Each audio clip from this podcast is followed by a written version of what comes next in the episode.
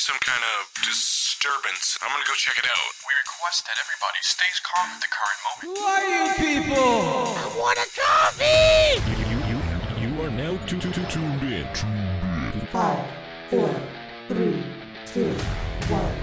Where love and life come together. From the Spacebird Media Studios, it's Roxanne and Ace Unlimited. What a wonderful joy it is to be back with you. It's Roxanne and Ace Unlimited, and we are having the time of our lives, Ace. I didn't know doing a podcast and being on YouTube would be so much fun. Well, I want to welcome, we have listeners now in Germany, and we have Great Britain. Our audience is growing in Great Britain, so thank you for reaching out and letting us know that you found us and you're enjoying it every week. Of course, anytime that you want to download this podcast, any platform is where you're finding us, so make sure you subscribe. If you want to watch us, hey, YouTube, we appreciate you viewing this, but also you can be a part of us at RoxanneAndAce.com and then text us or call throughout the week at 659-236-1300. So I will let you start our discussions. We got lots to catch up on. We sure do. Some common misconceptions about Jesus. I found a fascinating article that goes deep into some common misconceptions. It's believed by the experts that Jesus didn't walk around calling himself Jesus, that it was Yeshua. But I gotta tell you, we have been binge watching The Chosen. And I don't know why, but I just didn't get on that train when it first was happening. Yeah. And when they ask him who he is, and sometimes he says, my name is Jesus. And the way he says it, the actor, your heart just melts. Yeah. So is it okay to think that he called himself Jesus? Yeah, I think there's a lot of things that we get wrong and how we interpret. I mean, you've made this comment before, you know, he's not that poster white, you know, got his perfect little sandals and, you know, he's got, you know, Sasson in his hair, you know, I mean, it was rough and ragged and, you know, he's dark complected and there's a lot of things about it that we don't know, but we kind of guesstimate based on experts and people who have studied it way deeper than we have. But I like the fact we've talked about this, the idea of Yahweh. Like, I don't know that he would have said his name that way, but to think of it, you know, because you don't really brag, or when you introduce yourself, sometimes, I don't know, it's like, hey, like get to know the other person first. And I kind of felt like that was more Jesus's style. But then again, I'm not an expert either. Well, the experts say that Jesus never wrote anything about himself. What he did was tell stories, parables, and others wrote about it after he passed away. Jesus didn't intend to start a new religion. It would have been foreign to him to say we're Christians because he was a Jew. It makes sense, but I've never really thought about that before. And then there's the question of him being obviously the Son of God, but a lot of people really believe that that personal relationship that he has with God, we can have with God because of what Christ did to us, for us on the cross. And so there isn't a division. We feel like, oh, we can't talk to God. I'm unclean. He's holy. I'm not. But through Christ, you know, that this isn't a myth. What they're saying is when we feel like Jesus is the only one who has access to God, through his death, that all changed. Right. Am I describing that correctly? No. Yeah. And even to go back into the parable aspect, you know, when he's, you know, talking to fishermen, he uses fishing analogies. When he's talking to carpenters, he's using carpentry analogies. You know, when he talks to DJs, he uses music. You know, when I mean, I've given analogies when I've done public speaking or, you know, just sharing with friends, and they're like, wow, that's a stretch. But that's because that parable or way of connecting to Jesus was for me, it was more of me having an understanding of who Christ is in my life and in this world.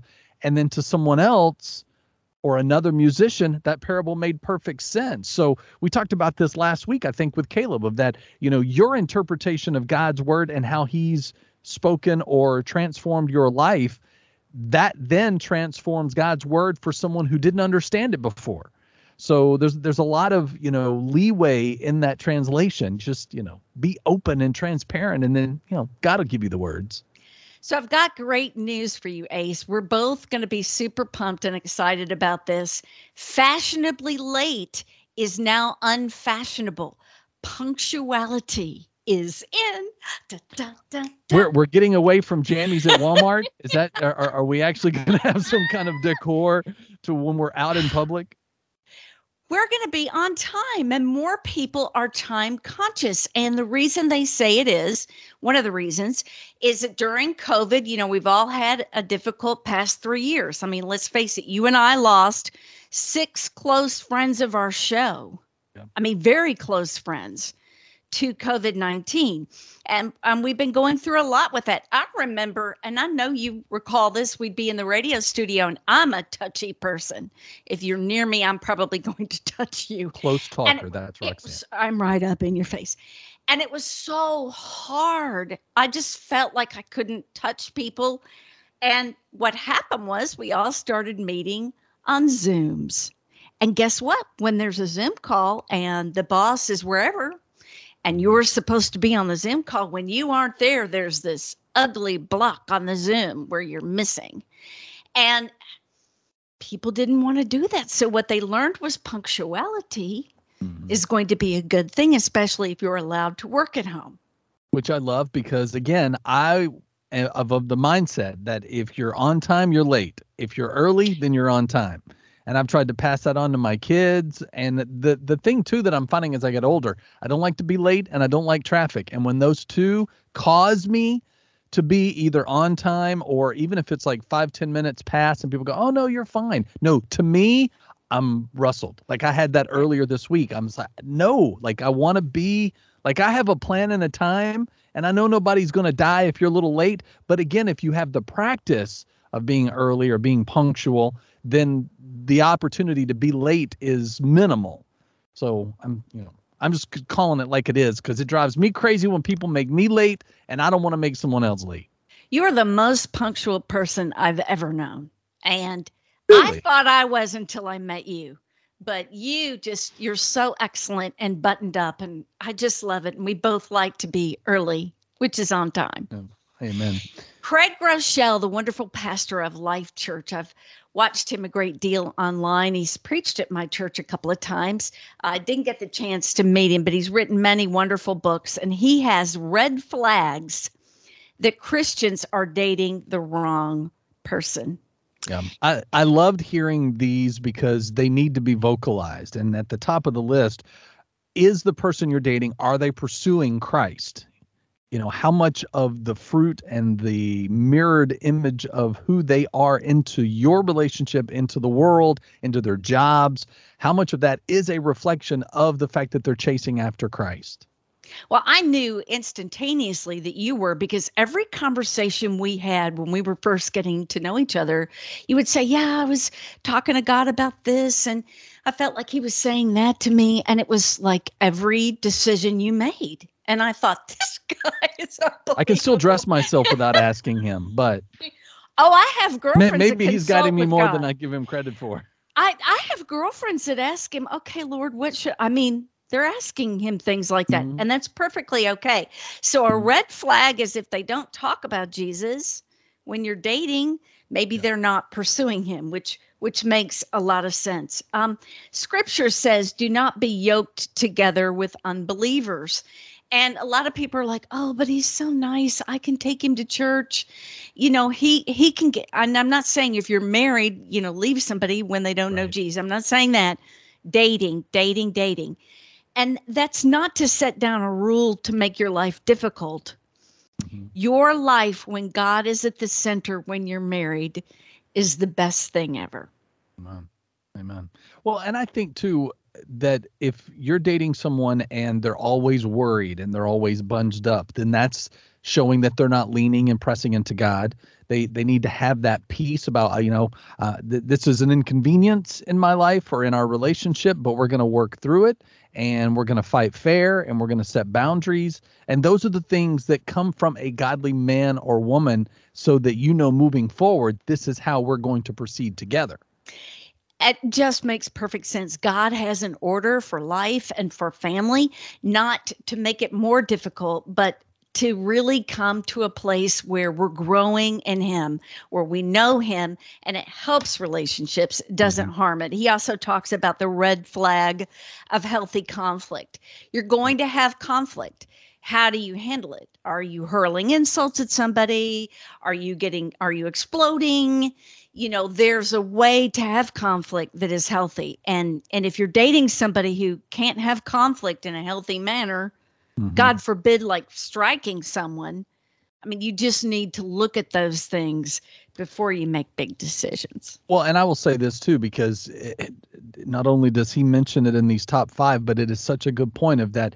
If God is protecting you from someone, like if you're trying to put that square in a round hole and it's, you know, you're not going to stop and God keeps no, he's protecting you from something. Doesn't mean that you won't maybe be with this person at some point, but now is not the time. Or maybe this person, you've lowered your standards. Well, this is as good as it's going to get. And he's needing you to raise that up so that you don't think less of yourself. It may be a relationship that gets in the way of your relationship with him. You know, you don't really know until you realize how much you are fighting upstream when God is like, just go with my flow, go with my will for your life, and I'll get you to the person. And then you can look back and go, whew, I'm glad I recognized those red flags because I needed to be out of that so that I could be ready for this person. And you and I have lived that, you know, we've been there, done that, burned the t-shirt. So we don't want to sit in those ashes anymore. No, we don't. Well, I was so excited to get to talk to you today, Ace, in part because the Oscar nominations are out, and I really respect your movie knowledge. You are crazy in love with movies. 2022 was considered the year of Tom Cruise, the year that movies were saved. Top Gun Maverick, even if you don't like Tom Cruise, and I've got family members who can't stand to watch Tom Cruise in a movie. You went to see this movie and you fell in love with movies again. And the Academy's trying to get smarter and not just make art films the nominees. It actually has been nominated for Best Picture, which is super exciting to me to see a movie that America embraced and loved actually be nominated. Yeah, between that and Avatar, it really kind of got us excited about the big screen, and especially if you had a chance to see them in IMAX or 3D, because for me, going to the movies, it's the experience. It's what stories do I really want to see come to life, and I get my big tub of popcorn and my cherry icy, and, you know, and I'm five again, right? You know, and that's why I love going to the movies. But there are certain movies that I think were the buzz this year that hopefully has us going back. And as we're winding down the year, like obviously Elvis was a big one last year. I know that for many people now that Avatar is in theaters, you're seeing that. But when it comes to the Oscars, I always like to look and see how many we saw and then either add them to my list if I missed something. Or if nothing else, I'm guilty of this. I do get caught up in all of the action, Marvel, Star Wars-y kind of stuff because I just want it to be eye candy sometimes. But there are some really beautiful written and acted films that when you sit, it makes you feel all the things. And if you've been to, for those that live in an area where there's an AMC, you've probably seen the little Nicole Kidman trailer where she's talking about, you know, the theater is the place that you can laugh and cry and heartbreak feels good in a place like this. And that's, and as she's sitting there, I'm also thinking, shouldn't the church also be all of these things? But, you know, not to over spiritualize a film, but I believe that we can learn from the films that we see when we allow ourselves to what is the underlining message here. Well, I don't know what message will come of the Barbie movie that's coming out, but I love anything with Ryan Gosling. I just think he's a wonderful actor. But him as Ken, I'm trying to see that. I can believe it. Yeah, he's very chiseled. He's very and so is Margot Robbie. I mean, if anybody's going to play Barbie, it's her. So I love the casting of this. I don't know that I will see it, but really? I don't know. I say I won't, but then I probably will because, again, I like eye candy. Mission Impossible, Dead Reckoning Part 1. A lot of people are kind of tired of that franchise, but I enjoy them. I'm like you. I like a high action movie. That should be really good. The Hunger Games, The Ballad of Songbird and Snakes is coming out this year. How do you feel about Hunger Games movies? It is the movie that we're looking forward to in our house because A, my wife Tawny is a huge fan of the original trilogy, and it's one of the few. She's not one to sit down and watch like a comfort movie, but anytime like we're scrolling and we can't find anything new, she'll go, "Ooh, Hunger Games," and I go, "Okay," because I love them. I think it's a great storyline, and so this will be the prequel to tell us the story of how the Hunger Games began.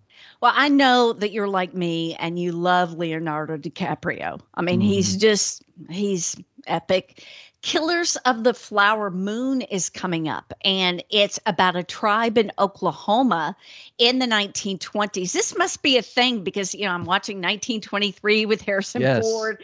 You know, that era must be a thing. But Scorsese's directing it, and he's got Leo. I'm sure that'll be a winner this year.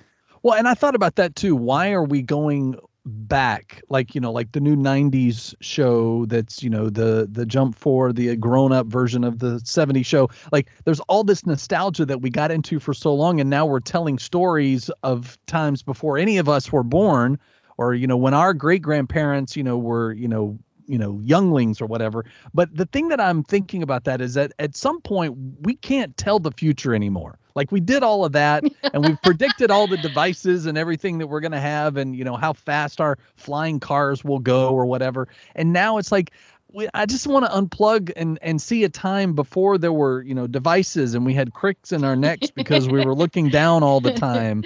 And so I think there is something very pure. And I can't help but think of my great grandparents when I watch those shows right now or those types of movies, just because that was a simpler time. I mean, not to overstate that fact, but it just feels good to watch and see people loving each other and looking out for each other. And we're not just so distracted.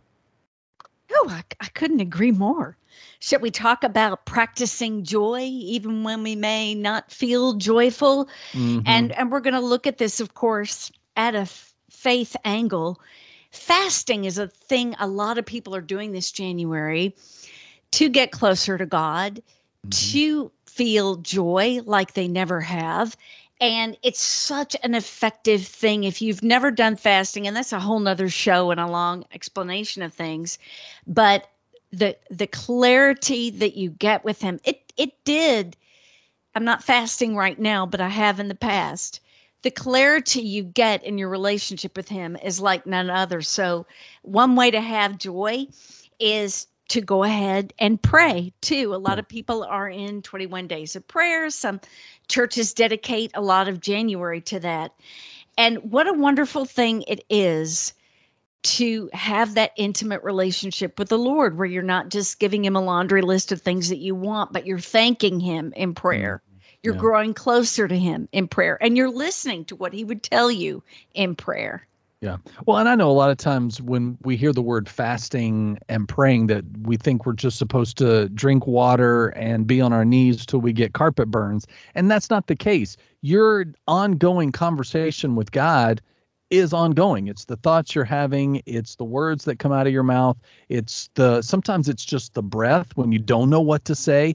But the thing I love about the fasting side is that we could be fasting from social media. I know in our house, my wife and I are doing dry January. So for us, it's, you know, no alcohol of any kind. And we've been very diligent about that for a reason, because the thing I love about fasting, whatever it is that you're fasting from, is that you're saying this thing is not going to control my life all year. So I'm showing myself in mind, body, spirit, and soul that I can give it up for 30 days, 40 days, whatever you have set with God, and then committing when those times when you feel weak to then go to God in prayer and say, Lord, I really want a drink, or God, I really want a burger, or I really want to get on Facebook and see what's happening. Surrendering that time, that's a conversation with God to show him that you are disciplined. And we sometimes don't believe that we can be disciplined. You know, the older I get, the more I don't want to be told what to do. But then again, when I was a teenager, I was that same way. So nothing's really changed. Another way to have joy, and this is, I think, just super powerful. Sing, dance, laugh, be creative, celebrate. You know, I think of King David just dancing in the streets and just celebrating. I don't think we do enough of that. We have a victory and we go, oh, good. And then we just go on. Yeah. We don't take time to go, wow, that was fantastic. And just be excited and be happy to be alive. Yeah. Amen. I know that as we head into the new year, ways that you may be trying to better your habits or patterns, reading a book, which I know is at the top of every year, every day for Roxanne. But have you heard that bookstores are now the rage? Like that's where everyone's gravitating? Like I'm super excited. Barnes & Noble announcing the opening of 30 new stores. This is in a time when, you know, Christian bookstores were all closing. Do you remember that? And I was just grieving. It was kind of awful. Well, now major retailers like Barnes & Noble have a whole section where we can get anything Christian that we want to read, nonfiction, whatever it is. But the really neat thing is the mom and pops also. There are more than 300 bookstores that have opened in the past year around the country. And again, they say part of it goes back to pandemic. People really were spending a lot of time alone. And one way they could enrich themselves was to read. So good. Well, and I know that as you, and for those that haven't been on our website, RoxanneAndAce.com, there is a list of the hot books that you should read in your lifetime. If you're a slow reader, then you got the books from now till Jesus comes. But if you're someone who's trying to burn through some, you know, pages this year, it's really solid list. And you can't borrow any of Roxanne's because she marks them all up. So you have to go to the bookstore. Buy your own copy. So yeah, just my daughter says, oh, come on, Mom, you've got to go digital. It's the way to go. But I love to be with a book and marking it, writing it and highlight it and make it mine. And Ace knows that about me. One of my favorite gifts of all time, and Wayne calls it my headlights, because basically it's a light that goes around my neck, a book light. So when we travel, I don't disturb him, but I mean, it will light a runway. And it was a special gift from my friend because he knows, and Ace is such a great gift giver. He's going to find that thing. I use it every day because he knows I'm obsessed by reading. It's usually 3 or 4 books a week. I kind of chew books like food. I love them. So the fact that we're going to have more bookstores, yay, it's awesome. So great. We're Roxanne and Ace Unlimited. Again, if you want to be a part of the show, you can always do that via website, RoxanneAndAce.com. Find us on social media at Facebook. Just search Roxanne and Ace. And we want to thank our friends at My Brother's Cup. Have you had the Roxanne blend yet? It is worthy. I always say it's holiday perfect, but it really is all year. Like you need it in your life. It's so, so good. And it sends missionaries around the world. And they have kept the price really low on this very special coffee.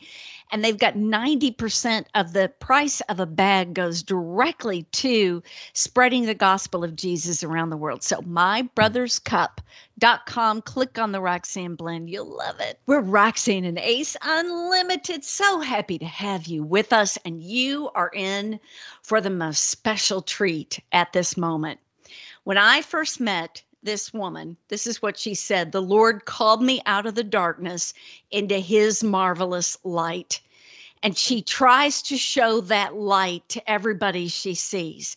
And you want to talk about darkness, and you want to talk about God moving in someone in the depths of despair. That is the story of this remarkable woman.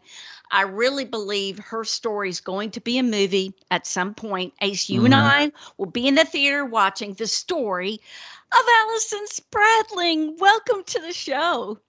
Thank you. Thank you for having me. So I feel like the way we need to start this is you take us back as far as, I guess you could say, as far into the darkness as you would like to begin. Got you. So, you know, my parents, they were alcoholics. They were high school sweethearts, you know, and, of course, being alcoholics, they were divorced before I was even born. And, you know, when I when I got to Teen Challenge, the Lord revealed to me that there was a generational curse placed on my family. So, you know, of course, the addiction fell right onto me. My dad's father was out of his life, so my father was out of my life, you know, and a generational curse comes through the blood. So the only way it could be broken was by the blood, you know, and I didn't know that as a child. I was not raised up in church.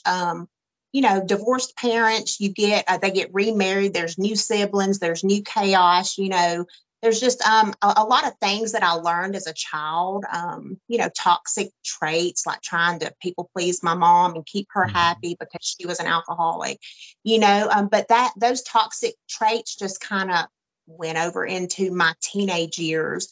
And my first time in treatment, I was 13 years old, you know, and I felt abandoned by my parents, you know, because they dropped me off at treatment. So it was just this abandonment over and over again. You know, I was the life of the party. I was, you know, always drinking. I had my first DUI at 16. So it just, it didn't stop there. You know, it just got worse. But there was times where I would kind of get it together. I was able to hold down a job, you know, stuff like that. When I was 19, I became pregnant and I was so excited, you know, of course, as any mom would be. Sure. I was going to be the best mom ever, but because of my addiction and that generational curse, I mean, it just wasn't so, you know. My child was taken when he was 2 years old.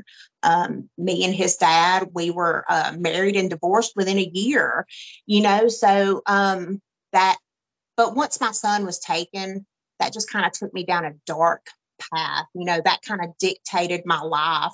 And, you know, most of the problems I experienced, I kind of created myself because I was living for the flesh, you know, I was feeding my flesh, you know, and what you plant, that's what you harvest. So I harvested death and decay in my life. I mean, everything that I touched. And, you know, I did go to treatment numerous times. I mean, I tried for 20 years to try to get clean. But I mean, we all know the missing factor was Jesus the whole time. But, you know, having children and them getting taken away, that was kind of a pattern for me. I ended up with 4 children, all 4 of them taken away from me, you know, and it was just a bad situation. But I will say this, in 2011, I became an IV heroin user. And that is when my life just fell apart. I lost who I was.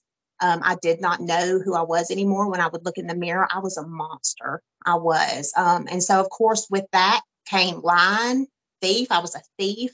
I was a master manipulator, you know, and literally my family had all but given up on me. And this went on for years, you know, and just the same cycle over and over and over again. In 2015, I got pregnant. And this time I didn't even go to the doctor. I never got any prenatal care. You know, it's the saddest thing to talk about now. But, you know, this just goes to show how good God is. Because when I delivered my baby, she had heroin in her system. And I cried out to God. I said, God, if this is the life you have for me, I don't want it anymore. And I believe that's when he looked at me and he said, that's my daughter right there. And I love you. So that's when he began to work in my life. And I'm so thankful for that. But literally, that's when he picked me up out of the muck and the mire. And he said, I have a plan for your life. And, you know, it didn't happen all drastically. It was a process. You know, once he began to work in my life, it took me a few months. But the changing factor was Jesus. I met Jesus at Alabama Teen Challenge. That's just where he just, you know, he just wrapped his loving arms around me and he said, girl, you're going to be okay. And I just kind of grabbed onto that. Everything that I was taught, you know, preachers would come in every day and do chapel. I just grabbed onto it because I had never known a love like that before. You know, most love that I had experienced was conditional, but his love wasn't conditional. He was like, I love you. I loved you from the, you know, moment I created you in your mother's womb. So, you know, that's when I started experiencing his love. And ultimately, that's what changed my life. Let's go back to that moment of surrender, because that's really what it takes. What you were at your lowest. So what did you first say to God? Would you mind describing that for us? Well, you know, I so when I got to Teen Challenge, it was really all weird to me. You know, everybody was praising the Lord. They were praying. And I was like, whoa, what is going on here? You know, but I was like, this is very weird. But, you know, I felt peace. I felt safety, and I felt love, you know, and only God's people can, you know, exhibit that. But it wasn't long before I was on my knees, and one of the life coaches there, Miss Brooks, she prayed with me. And I just remember the moment. I didn't even say anything. I didn't have to say any prayer, but it was a moment that was so beautiful. The glory of the Lord fell, and all I could see was his light. So when I talk about literally being, you know, transformed from the darkness to the light, that is what happened that day. And ever since that day, I can't remember the date, but it was in December of 2015. I've been completely different. I've been a changed person. So in that, because a lot of times I hear this from people that when they completely surrendered, that like all cravings of whatever they were addicted to, whatever patterns they had, stops immediately. Did you experience that as well? I did experience that. There's just something about, we call it the Holy Hill up there in Teen Challenge. We're out, you know, on like 40 acres. But I just never, I didn't crave a cigarette anymore. And that was crazy because I smoked like 3 packs a day. You know, I never craved a cigarette. I never wanted to leave. And I'll tell you this, I began to hear the enemy's voice because, you know, I had never heard the enemy's voice before. But one Sunday, we were going to minister to some people, and I heard the enemy tell me, you can get out of this van right now because you used to buy drugs right there. And I said, not today, Satan. I'm not doing this anymore with you. And I put my foot down and I started taking authority, you know, because the Bible says that we can trample on snakes and scorpions. So that is what I began to do. I began to take thoughts captive and, you know, just tear them down and just dismiss those thoughts from the enemy. The before and after pictures of you, what do you think when you look at that woman?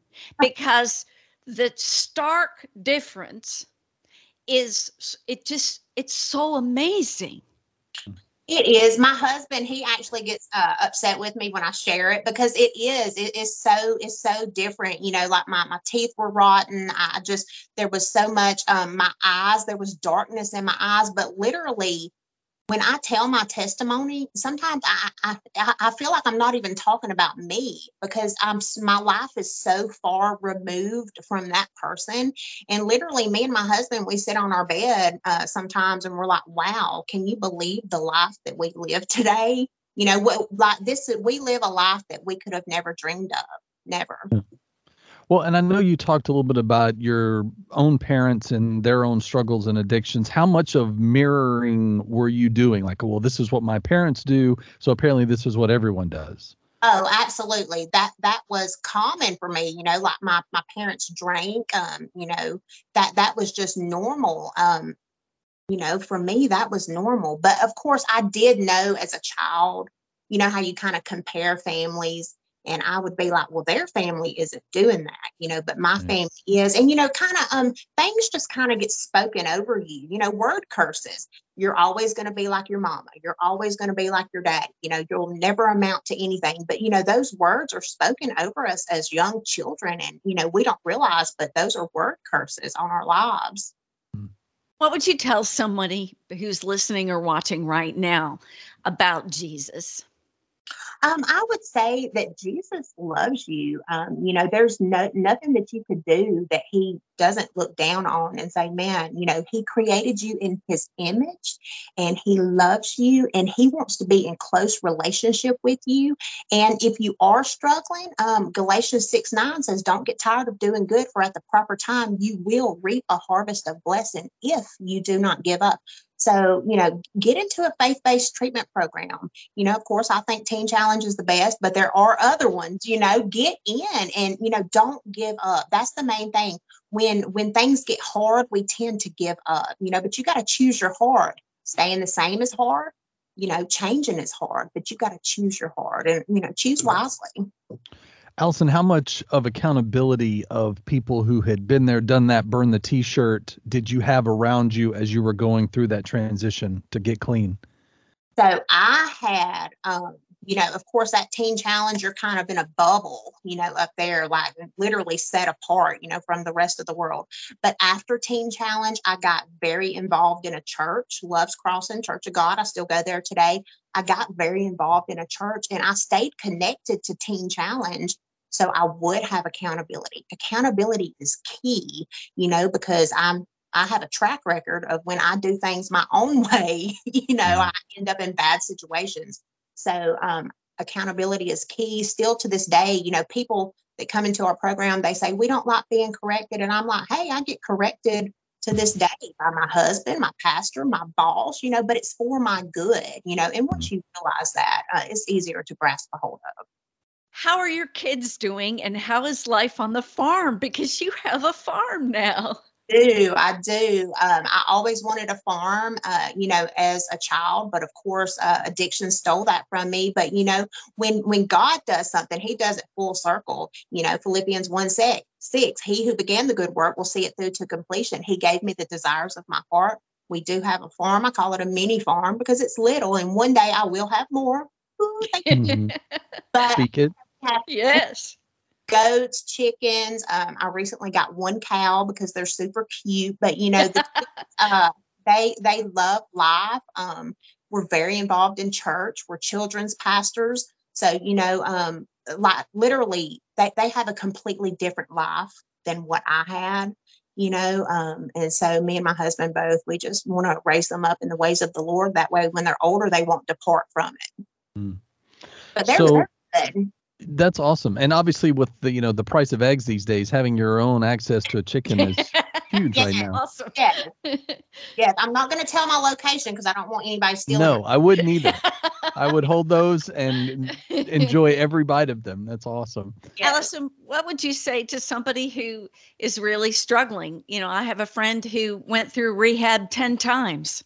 Mm-hmm. Sometimes it doesn't happen. And it didn't happen quickly with you. You said it was a process. But yes. What do you say to that person who really thinks it's over, that they just can't do it?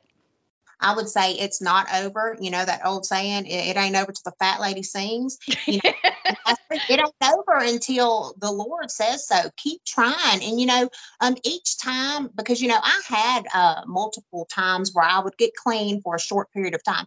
But that, you know, each time I would mess up, you know, the Bible says a righteous man falls 7 times, but he gets back up. So it's really not how you fall, but it's how you get back up, you know, and I would suggest possibly looking back, you know, and saying, where did I go wrong? Lord, show me where I went wrong, you know, correct me, you know, help me get back on track. But definitely don't ever give up, because if you still have breath in your lungs, God still has a plan for you. Another thing, it must be difficult to have dealt with guilt and shame along the way. Absolutely. Absolutely. And to be completely honest, guilt and shame of not being a good mom, that literally kept me bound for years, you know, because my oldest son was removed from me. And then I had other children that weren't in my care, you know, for some time, you know, but that guilt and shame of, I didn't do that for the first child, you know? And so I literally, I had to forgive myself. I had to say, you know what? I take ownership of my actions and Jesus has made me new now, you know? So again, that's just the main thing. Jesus makes all things new. I've watched how women respond to you. You're in leadership now and you breathe so much life into other young women. And they really look up to you. Could you have imagined when you were homeless and on heroin and you wanted to die and you had rotted teeth, that you would be somebody leading hundreds of women to freedom from addiction and a love of Christ?